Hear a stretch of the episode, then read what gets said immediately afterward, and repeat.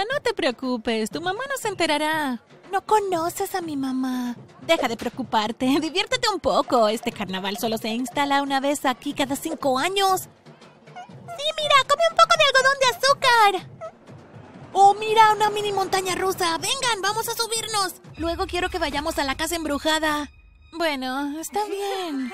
Tuve una noche increíble. Solo tenía catorce años y era la primera vez que salía a escondidas con mis amigas. Probablemente te estés preguntando por qué necesitaba escabullirme, porque lo que estaba haciendo con mis amigas era totalmente inofensivo. Bueno, mi mamá era una madre muy protectora. No me permitía hacer nada. Solo se me permitía ir a la escuela y volver, y ella controlaba completamente todas mis actividades extracurriculares. Tenía gimnasio los martes y jueves, piano los miércoles y natación los viernes.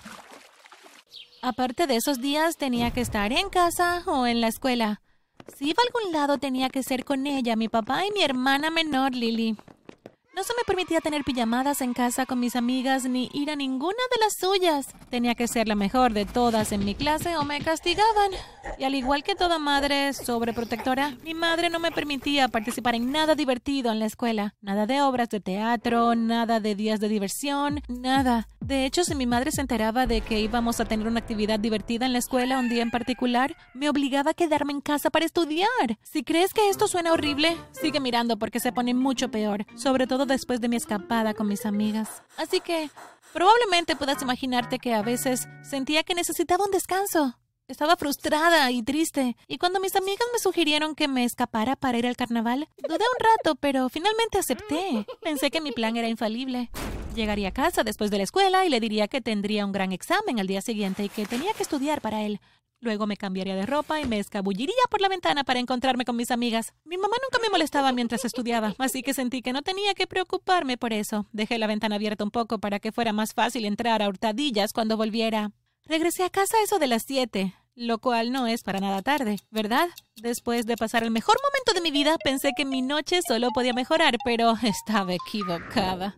Abrí la ventana de mi dormitorio y entré de puntillas. Oh, así que has vuelto. ¡Oh, mamá! ¿Qué estás haciendo aquí? ¿No debería ser yo la que haga las preguntas en este momento? Oh, fui a casa de Emily a estudiar en lugar de quedarme aquí. No me mientas. Mira esta foto que Emily publicó hace unos minutos en Instagram. ¿Estaban todas en el carnaval del centro? Mira, no eres tú. Empujó el teléfono frente a mi cara y me reconocí a mí misma.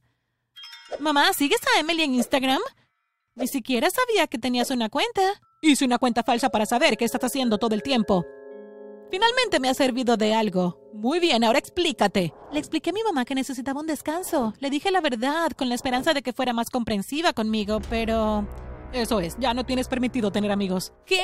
Me escuchaste. Y vas a cambiarte de escuela al final de la semana. ¿Qué? Pero ese castigo no tiene sentido. Lo que no tiene sentido es tu comportamiento. Ve a darte una ducha y vete a la cama. Mi mamá salió de la habitación, me dio una ducha sintiéndome miserable y luego me dormí llorando. Esperaba despertarme al día siguiente y que ella hubiera cambiado de opinión, pero cuando me levanté me dijo que me quedaría en casa. Llevó a mi hermana a la escuela y papá se fue a trabajar. Estuve sola en casa por un tiempo y luego mamá regresó con una gran sonrisa en su rostro. ¿Entraste? ¿En dónde? En la escuela privada más prestigiosa de nuestro estado. Mira, ya compré tus uniformes. Pruébatelos. Los uniformes eran horribles. El uniforme consistía en una camiseta blanca, una chaqueta naranja y una falda cuadros verde y naranja. Me miré en el espejo y sentí que iba a vomitar. ¡Vaya, te ves increíble! ¿Empiezas mañana? ¿No puedo despedirme de mis amigas una última vez? No. Yo quería llorar. Al día siguiente mamá me dejó en la nueva escuela. Antes de salir del coche me recordó que no tenía permitido tener amigos. Si te dicen hola, puedes decir hola también, pero eso es todo. Si descubro que estás haciendo amigos, habrá graves consecuencias. Y créeme cuando digo que serán severas. Salí del coche y ella no me dijo nada reconfortante. Así que ahí estaba, comenzando de nuevo en una escuela nueva, sin ninguna razón. ¿Por qué ella tenía que ser así? Entré al edificio y todos me ignoraron. Supongo que hemos tenido un gran comienzo, pensé. Traté de encontrar mi camino a la oficina del director porque no tenía idea en qué clase estaba o dónde se suponía que debía ir. El lugar era tan grande que terminé perdiéndome. Así que le pedí a una linda estudiante de primer año que me ayudara y ella me llevó a la oficina.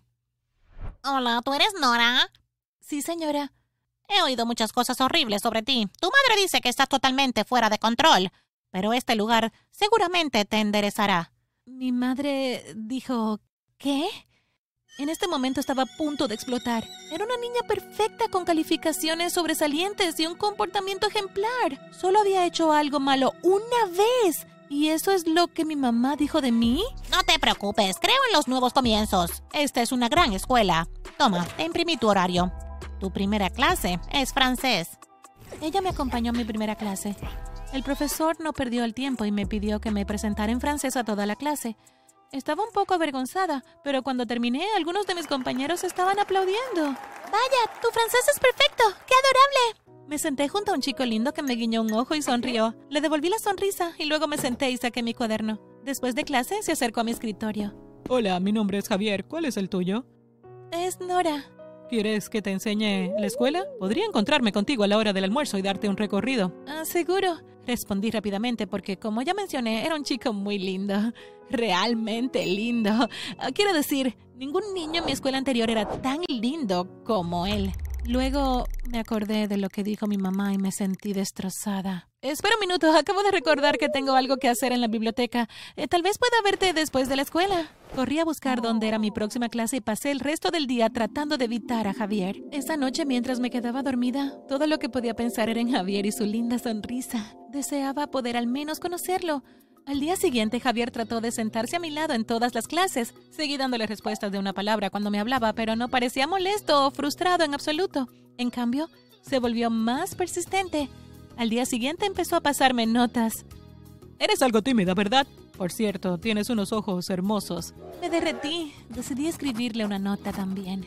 Realmente no soy tímida. Es solo que mi mamá dice que no puedo tener amigos. De hecho, creo que eres realmente linda. Javier se sonrojó al leer mi nota y continuamos pasándonos notas durante el resto del día. Su último mensaje fue: que tengas una noche maravillosa. Con amor, siempre, tu amigo secreto. Ahora, si crees que esta historia es solo otra historia de amor con un final feliz, espera un momento. Piénsalo de nuevo. Los buenos momentos simplemente no duran. Continuamos pasándonos notas durante aproximadamente una semana y luego un viernes por la tarde, él me envió esto. Ha sido un placer hablar contigo y me alegro de que te hayas transferido a esta escuela. Ya que soy tu amigo secreto, ¿crees que tal vez podamos tener una cita secreta en algún momento?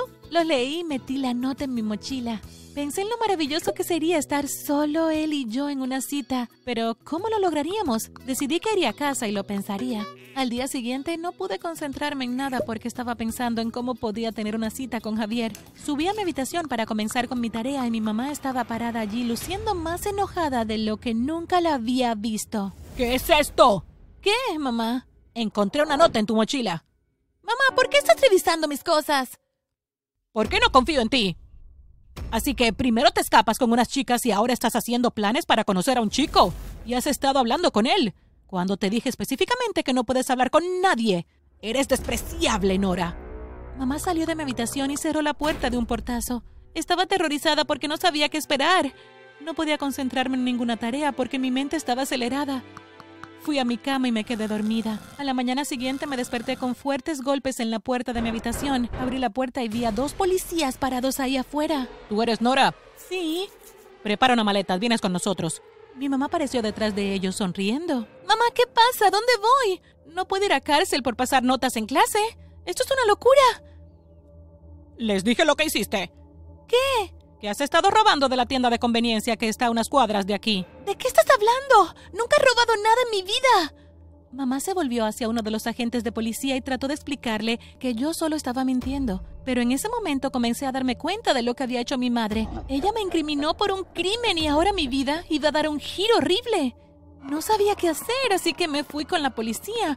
Quiero decir, ¿a dónde podría ir? Mamá claramente no estaba haciendo nada para defenderme y no hablemos de mi papá. La dejó hacer lo que quisiera. Así que escucha, querida. Todos hacemos cosas malas en la vida. Por eso existen los centros de rehabilitación y espero que al que te vamos a llevar transforme tu vida.